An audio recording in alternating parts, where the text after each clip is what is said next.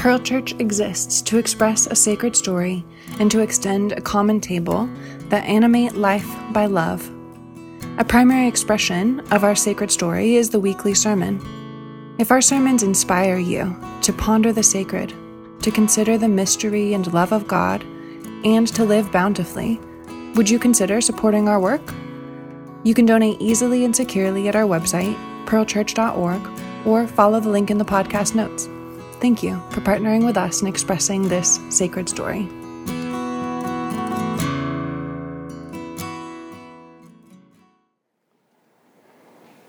This morning we are continuing in our sermon series titled Evolving Christianity by reflecting on our commitment to safely nurture kids and youth in the ways of divine love. We recently launched a new podcast titled Story and Table, and I hope you'll give it a listen. And if you appreciate the content, it's our hope that you might share it with some of your friends and loved ones. Story and Table, it exists to make important connections between the religious stories that we tell and the tables that these religious stories set in our lives.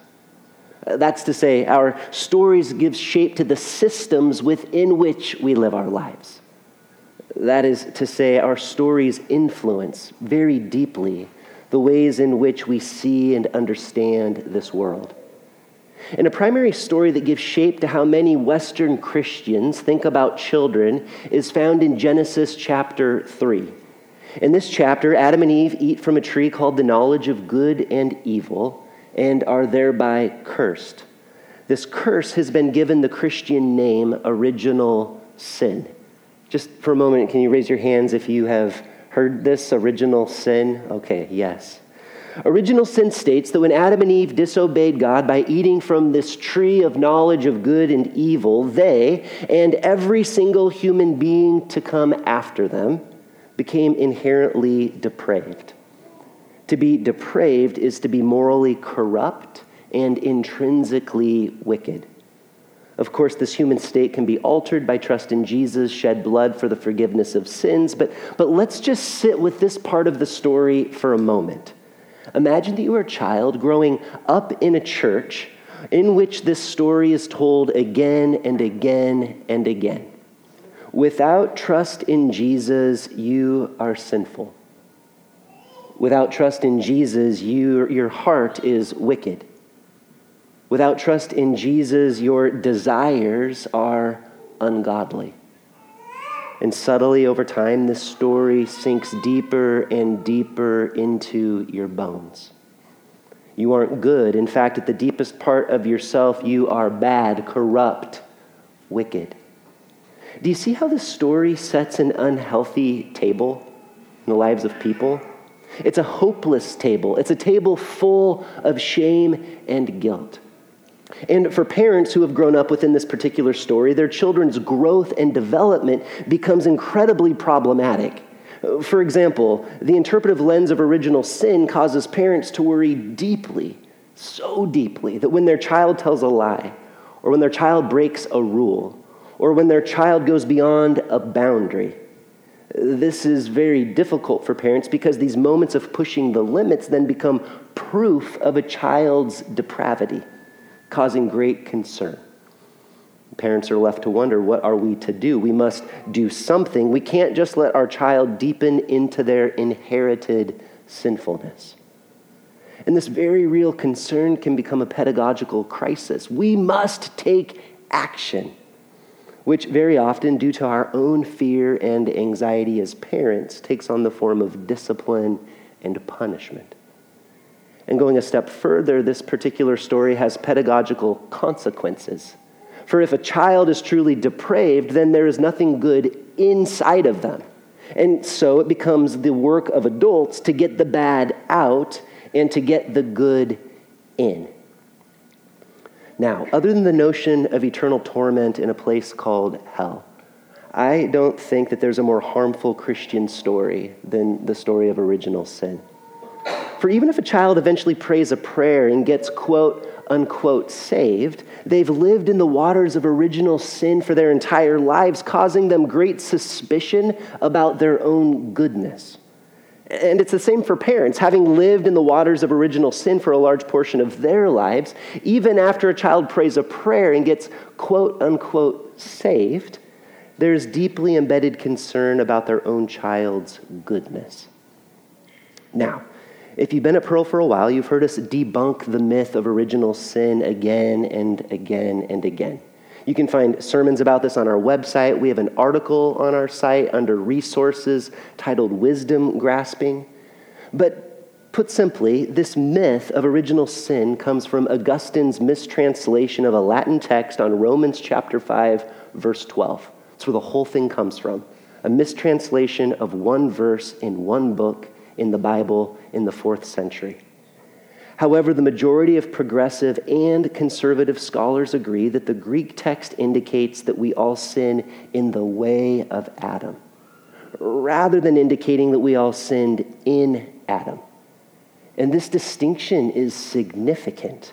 In Augustine's incorrect thinking, reading, interpretation, we are all, because of original sin, depraved at conception, sullied, nothing good in us. But in the latter correct reading, Adam is more of a typology for humankind. We all, like Adam, sin. And how do we all, like Adam, sin? Well, long before the story of original sin, there were other interpretations for Genesis chapter 3. And one that I find most helpful can be called wisdom grasping. For you see, God told Adam and Eve not to eat from the tree of knowledge of good and evil. Why? Well, because it's impossible for humans to grow up into perfect knowledge in a moment.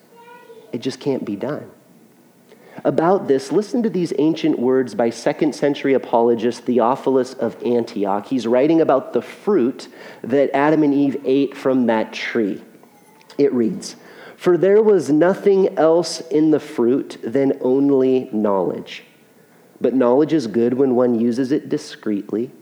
But Adam, being yet an infant in age, was on this account yet unable to receive knowledge worthily. For now also, when a child is born, it is not at once able to eat bread, but is nourished first with milk, and then with the increment of years, it advances to solid food. Besides, it is unseemly that children in infancy be wise beyond their years, for as in stature one increases in an orderly progress, so also in wisdom." Isn't that a beautiful interpretation for Genesis chapter 3? You see, it takes humans whole lifetimes to grow up into wisdom. Similarly, it takes humankind many millennia to grow up into wisdom. And in our Genesis story, God seems to understand this better than anyone else. I think this is underrepresented when we talk about the Genesis story. For in Genesis, it isn't God who impatiently desires Adam and Eve to become perfect as fast as possible. It was God who graciously and lovingly commanded, "Do not eat from that tree of knowledge of good and evil." For you see, wholeness and goodness take time to grow up into. And how? How do we humans grow up into all goodness and wisdom? Well, there's only one way, isn't there?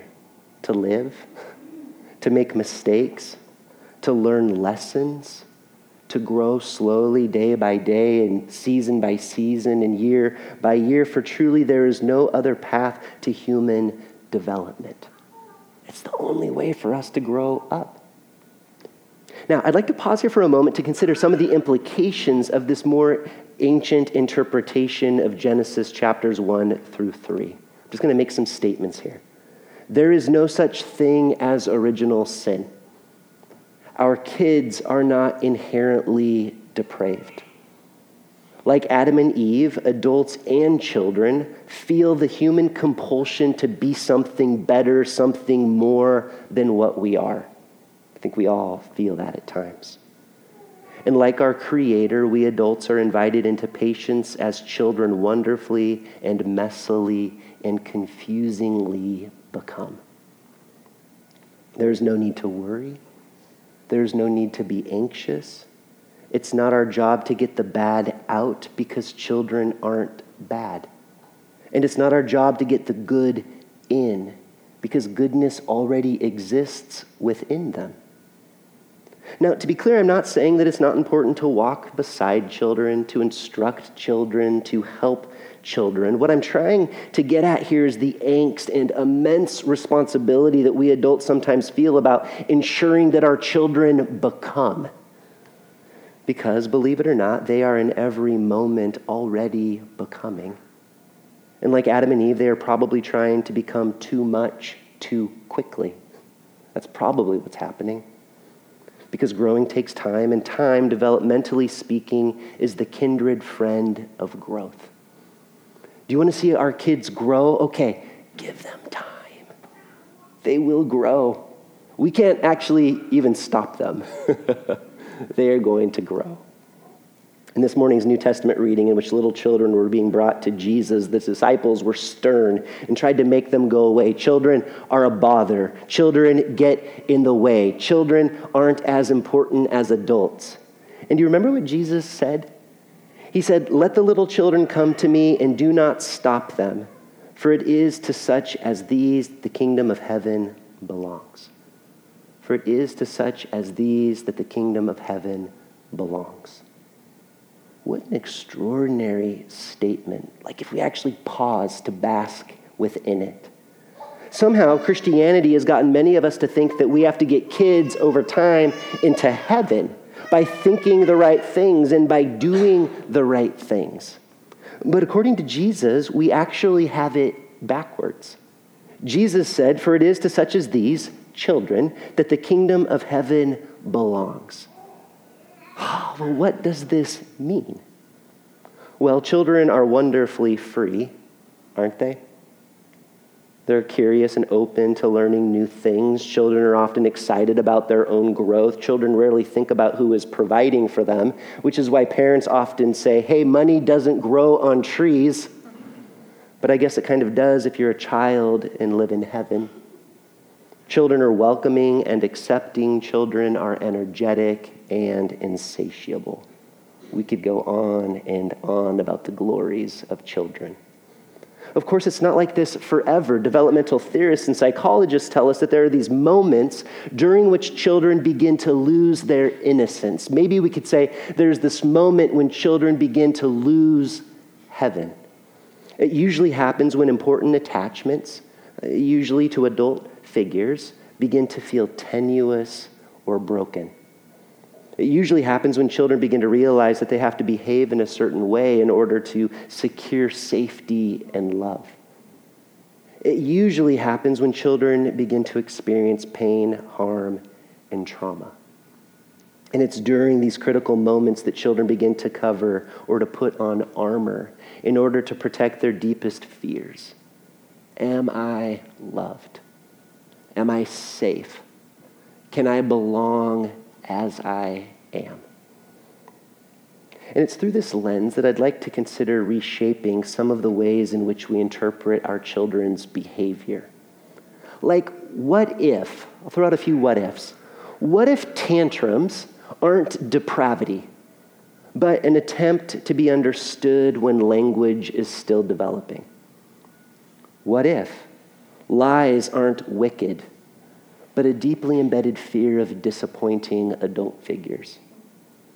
What if tears aren't weakness or a lack of self-control, but an invitation to increasing intimacy? What if breaking rules isn't naughty, but testing the strength of connection to adult loved ones? What if stepping outside of boundaries isn't rebellious, but the difficult and confusing work of individuation? Well, if this were the case, and I think it may be, then these childlike moments that can often feel like hell to adults aren't actually anywhere close to hell. For instead, these are a child's attempt to remain in heaven. Am I loved? Am I safe? Can I, as I am, belong? And at Pearl, we want to say again and again and again, yes, you are loved. Yes, you are safe. Yes, you can belong exactly as you are. I'd like to read to you Pearl's statement on pedagogy, which is our thoughts about how kids grow up. Pearl Church exists to express a sacred story and to extend a common table that animate life by love. This statement actually names our pedagogy for adults. For example, the loving story that we express and the inclusive table that we extend animate our lives by love. However, when it comes to kids, our pedagogy is necessarily reversed. We begin with experiences of love, move on to encounters of inclusion. So that by the time our children begin to sincerely engage the scriptures, their experiences of love and encounters with inclusion function as a lens through which they begin to interpret and make meaning of our sacred text. With this context in mind, our toddlers and preschoolers, so 2 to 3-year-olds, developmentally speaking, children 2 to 3 years old are most deeply shaped by their experiences.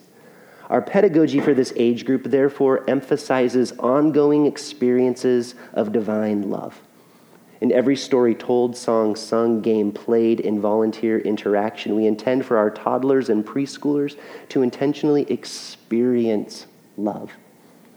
And then our elementary kids, 4 to 11-year-olds, developmentally speaking, children 4 to 11 are most deeply shaped by their encounters. As our children age out of the toddler preschool class, our pedagogy for this age group emphasizes ongoing encounters of common table. In every story told, song sung, game played, and volunteer interaction, we intend for our elementary children to encounter their own belonging, as well as the belonging of the other, whoever that happens to be. And then our youth, 12 to 18-year-olds. Developmentally speaking, children 12 to 18 years old begin to transition from valuing concrete experiences and encounters to valuing the glory of abstract ideas.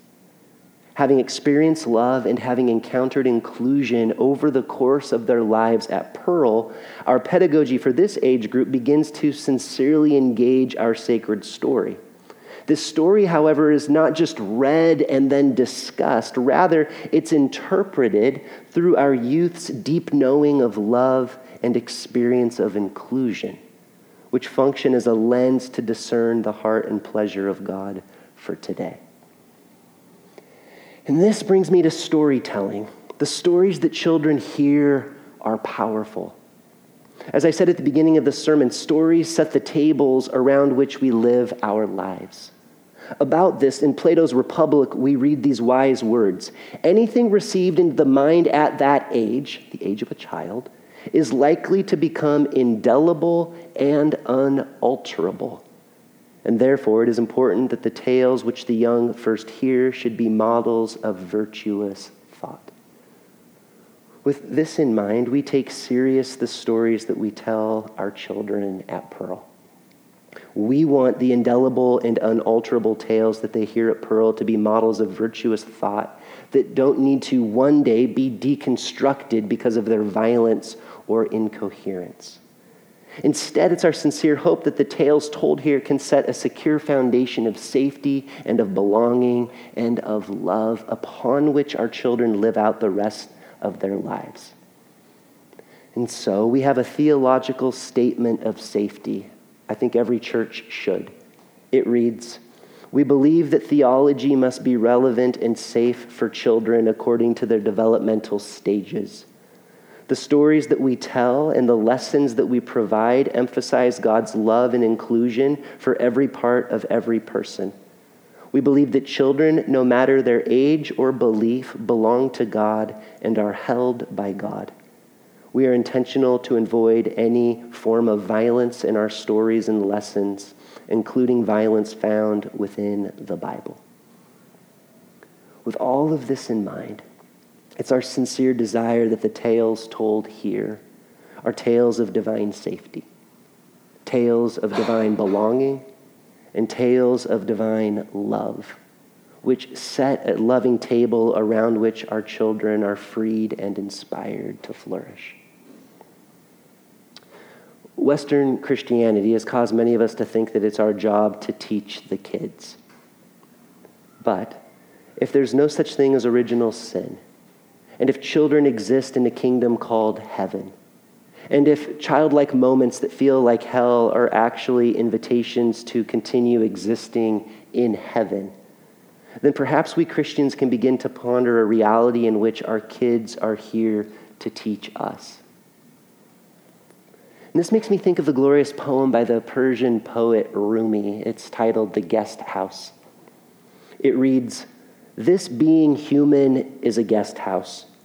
Every morning a new arrival. A joy, a depression, a meanness, some momentary awareness comes as an unexpected visitor. Welcome and entertain them all. Even if they're a crowd of sorrows who violently sweep your house empty of its furniture, still treat each guest honorably. They may be clearing you out for some new delight. The dark thought, the shame, the malice, meet them at the door laughing and invite them in.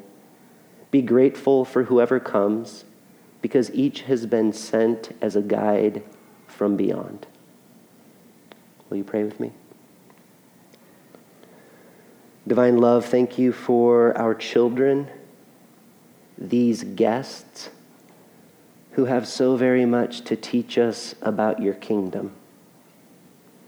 Help us to welcome them all, each child, each moment, even the most difficult moments, open to the lessons of heaven sent by you from beyond.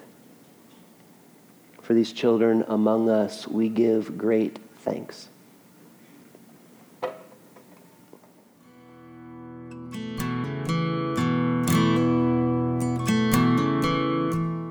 We hope that this sermon inspired you to ponder the sacred, to consider the mystery and love of God, and to live bountifully.